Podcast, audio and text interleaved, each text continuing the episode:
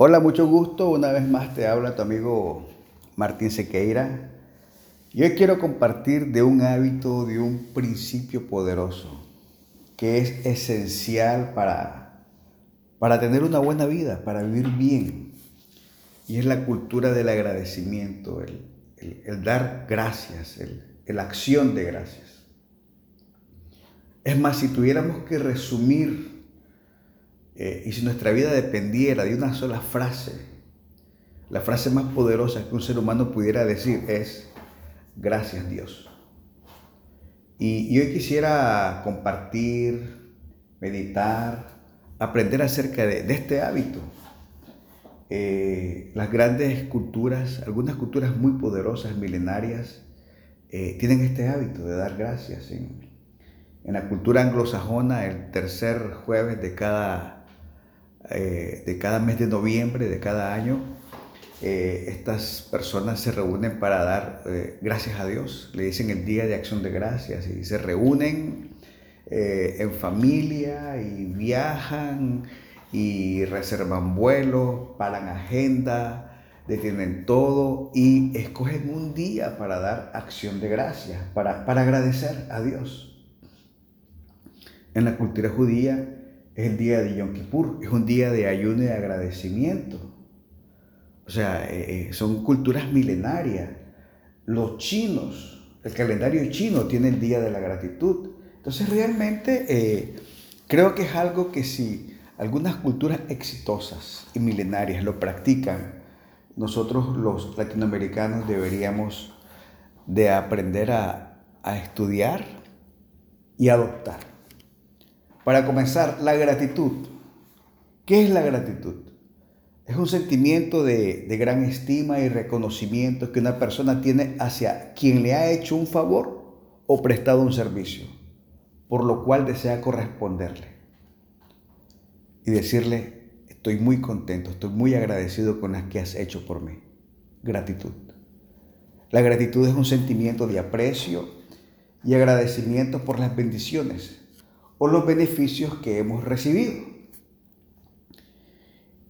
Y no solamente es agradecer por lo que hemos recibido, sino también que bíblicamente podemos entender que el ser agradecido nos abre la puerta a muchas más bendiciones. Y quiero compartir una historia, una historia de Jesús, que está en el libro de Lucas, capítulo 17, versículo 11 al 19 y se trata de 10 leprosos que son limpiados. Dice así, yendo Jesús a Jerusalén, pasaba entre Samaria y Galilea, y al entrar en una aldea le salieron el encuentro 10 hombres leprosos, los cuales se pararon de lejos y alzaron la voz diciendo, Jesús, Maestro, ten misericordia de nosotros. Cuando él los vio, les dijo, id, mostraos a los sacerdotes. Y aconteció que mientras iban, fueron limpiados. Entonces uno de ellos, viendo que había sido sanado, volvió glorificando a Dios a gran voz y se postró en tierra a sus pies, dándole gracias y este era un samaritano. Y respondiendo Jesús, dijo, ¿no son diez los que fueron limpiados? ¿Y los nueve? ¿Dónde están? No hubo quien volviese y diese gloria a Dios, sino este extranjero. Y él le dijo, levántate, tu fe te ha salvado. Y bueno, aquí lo que podemos ver es que Jesús sana a diez leprosos, pero solo uno regresa para ser agradecido. Primero quiero poner el contexto. En esa época, eh, en esa época de la antigüedad, era muy normal, muy común que las ciudades eh, estuvieran rodeadas por murallas. Toda la actividad de la ciudad todo el movimiento de la ciudad era dentro de las murallas. Las murallas y las puertas de la muralla se abrían a una hora en la mañana y se cerraban a cierta hora en la noche. Y todo el comercio, toda la vida social era dentro de las murallas. Cuando venía un leproso, que era una enfermedad contagiosa, y se le decía inmunda, la persona automáticamente perdía todos sus derechos familiares y sociales y era expulsado y eran, digamos, expulsados fuera más allá de las murallas. Entonces el leproso era una persona excluida de la sociedad. Y además de que era excluida de la sociedad, eh, se le marcaba con ropas. Tenían que usar una ropa específica, con un color específico, para que las personas pudieran identificar que esa persona era un leproso y que por allí venía un leproso. Y si era de noche, tenían que llevar unas campanas. Y, entonces cuando ellos caminaban, la campana sonaba y tenían que decir, leproso, leproso, leproso, leproso. Entonces yo no sé si usted puede imaginar cómo era la vida de estas personas, pero eran personas excluidas, se les quitaba la dignidad, se les quitaba el amor, se les quitaba el ser apreciado. Estaban condenados a una vida desterrada, sin amor, sin afecto, sin reconocimiento. Y decir leproso, leproso, leproso, inmundo, inmundo, inmundo. Entonces realmente era muy cruel ser un leproso en esa época. Y un día escuchan de Jesús, que Jesús va a llegar a su ciudad. Y ellos se preparan, pero saben que no pueden acercarse. Saben que no los dejarían acercarse, pero saben que ya no tienen oportunidad. Pero de repente escucharon que un hombre sí los puede sanar. Y cuando saben que Él va a llegar y lo miran, comienzan a gritar, Jesús, Jesús, ten misericordia de nosotros. Escucha Jesús la angustia, escucha el dolor, escucha la tristeza. Y Jesús les dice, id y mostraos a los sacerdotes. Y aquí hay algo bien interesante porque uno dice, ¿por qué le dice y demostrado a los sacerdotes? Los sacerdotes eran la autoridad máxima en esa sociedad. Y probablemente cuando ellos fueron excluidos, un sacerdote dio la orden que los expulsaran. Entonces ahora Jesús les dice, vayan a los sacerdotes, le está diciendo, vayan y reinsértense en la sociedad. Y en el camino fueron limpios. en el camino fueron limpios. Pero solo uno volvió agradeciendo en voz alta. Y esa es una parte de la naturaleza del ser humano. Realmente al ser humano le cuesta ser agradecido. A pesar de la trágica situación, en el momento que fueron sanados, se olvidaron de la fuente de la sanidad y quién sabe qué hicieron. Solo uno regresó y, se arrodilla y da gracias. Pero mire qué interesante. Le dice Jesús, tu fe te ha salvado. Entonces aquí miramos que este hombre recibe un segundo favor. Y es que eso es la bendición de la gratitud.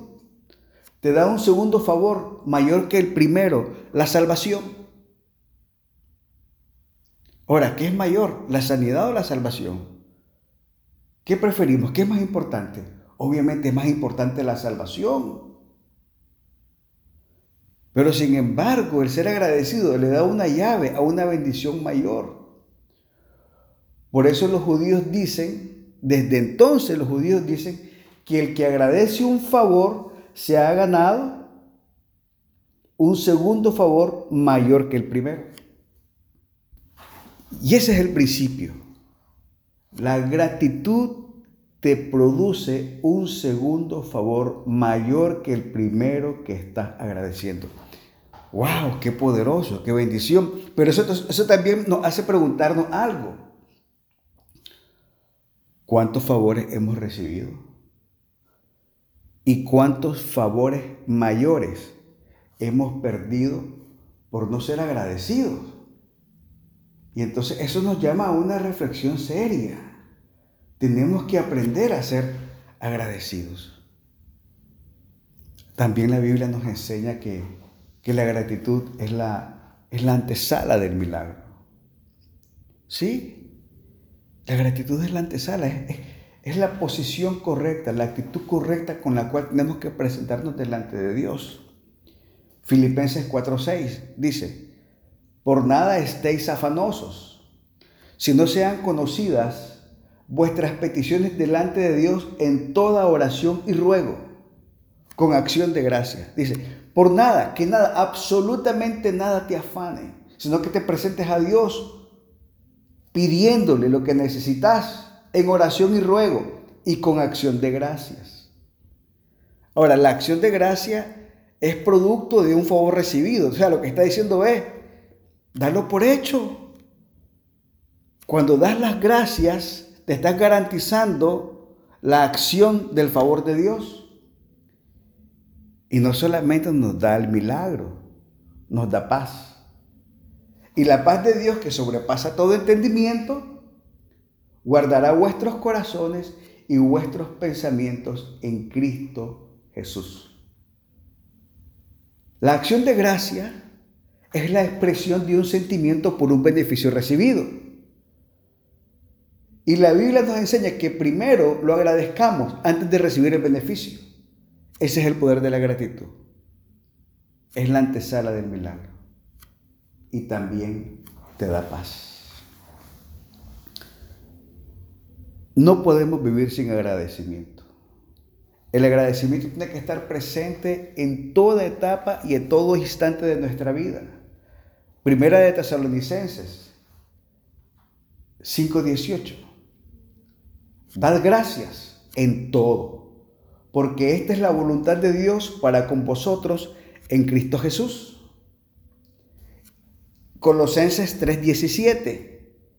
Y todo lo que hacéis, sea de palabra o de hecho, hacedlo todo en el nombre del Señor Jesús, dando gracias a Dios Padre por medio de Él. Dios quiere que demos gracias en todo. Hay que ser agradecidos. El agradecimiento debe ser un estilo de vida. Estamos contentos Estamos felices por lo que Dios nos ha dado, por lo que Dios ha hecho. Estamos agradecidos con la familia, estamos agradecidos con la casa, estamos agradecidos con las personas que nos rodean, con nuestros amigos. Estamos felices por todo lo bueno que Dios ha sido. El agradecido es una persona generosa.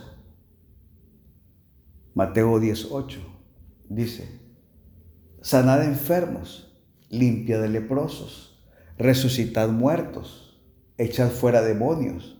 De gracia recibisteis, dad de gracia. Lo que está diciendo es que el agradecido disfruta compartir el favor y la gracia de Dios. Y por ser agradecido y compartir, se vuelve fuente de bendición. Qué bonito. Qué bonito.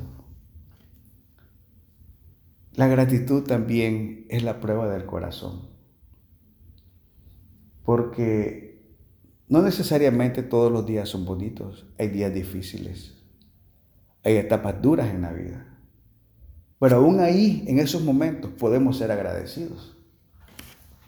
Y me gusta mucho este pasaje que está en Deuteronomios, capítulo 8, versículo 8 al 10, y dice así, cuidaréis la buena tierra que han de poseer. Deuteronomios capítulo 8, versículo 1 al 10.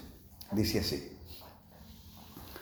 Cuidaréis de poner por obra todo mandato que yo os ordeno hoy, para que viváis y seáis multiplicados, y entréis y poseáis la tierra que Jehová prometió con juramento a vuestros padres y te acordarás de todo el camino por donde te ha traído Jehová tu Dios estos 40 años en el desierto, para afligirte, para probarte, para saber lo que había en tu corazón, si habías de guardar o no sus mandamientos.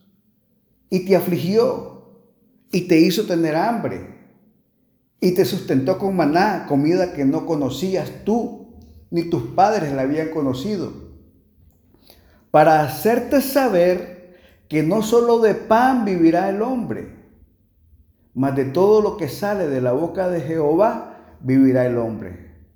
Tu vestido nunca se envejeció sobre ti, ni el pie se te ha hinchado en estos 40 años. Reconoce reconoce a sí mismo en tu corazón agradecimiento. Que como castiga el hombre a su hijo, así Jehová tu Dios te castiga.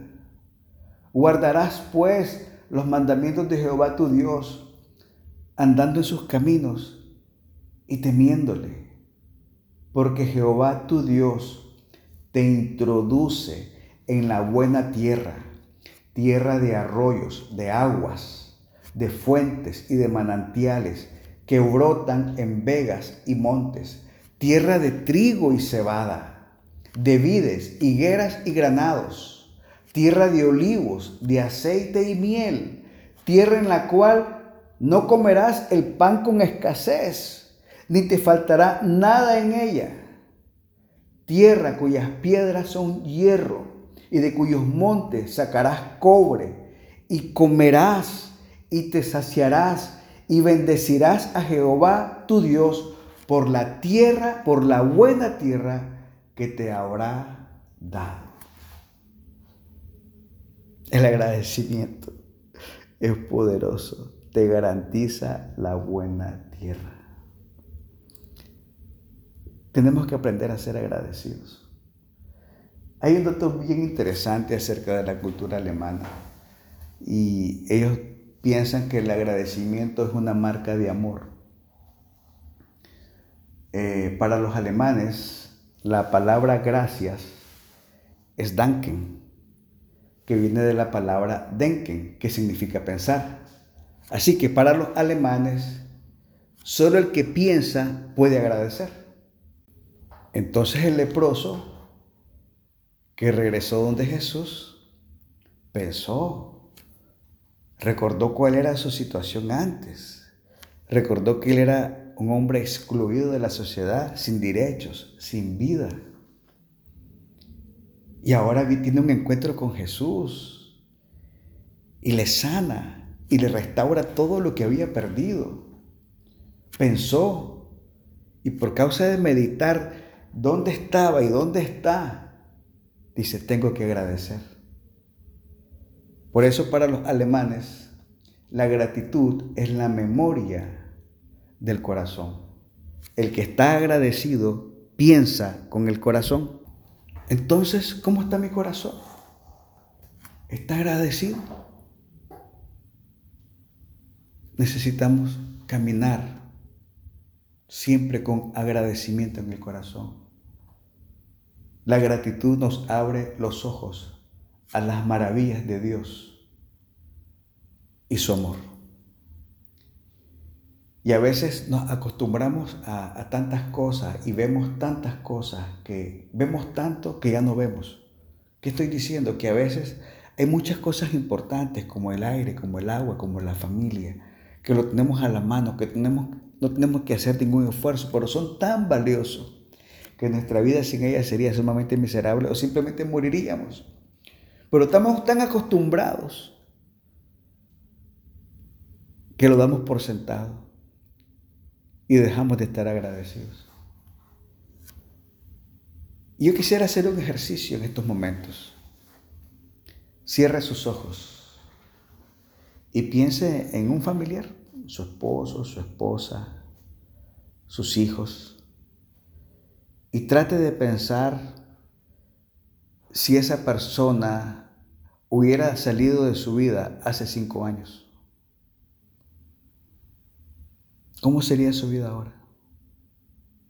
¿Cómo estaría usted sin esa persona, sin la ayuda, sin el apoyo, sin el consejo, sin la compañía de esa persona? ¿Cómo estaría usted hoy? ¿Cómo se siente? Ahora abra los ojos y mírelo como si lo está volviendo a ver por primera vez después de esos cinco años. ¿Qué le diría? Esa es una buena práctica que necesitamos nosotros hoy para volver a aprender a ser agradecidos. Tenemos que ser agradecidos con nuestro Señor. Primera de Corintios 15 dice, más gracias sean dadas a Dios que nos da la victoria por medio de nuestro Señor Jesucristo. Gracias por Jesús. Él tomó nuestro lugar y por su sacrificio en la cruz tenemos derecho a vivir una vida de abundancia, una vida plena, una vida feliz. Jesús pagó por nuestros pecados. Tenemos derecho a vivir como si nunca hubiéramos pecado. Gracias a Jesús. Yo quisiera que usted orara conmigo y dedicáramos este tiempo para ser agradecidos y decirles, Padre, gracias por tu amor. Gracias porque nos amaste primero. Gracias porque no tengo que no tuve que hacer absolutamente nada para que me amaras. Tú decidiste amarme, más allá de mis defectos, más allá de mis errores. Yo tengo la certeza, la confianza total, la seguridad de tu amor por mí. Y lo único que puedo decirte es gracias. Te doy gracias por la vida. Gracias porque hasta aquí nos has ayudado. Gracias por la familia. Gracias por el hogar. Gracias por la salud. Gracias porque eres bueno. Padre Celestial, quiero darte gracias por tus abundantes, infinitas favores y misericordias. Te alabo y te bendigo, Padre mío. Gracias, gracias. En el nombre de Jesús. Amén y amén. Así que recuerda, viva agradecido. Vas a ver y el favor de Dios manifestado en tu vida y en tu casa. Hasta luego, Dios te bendiga.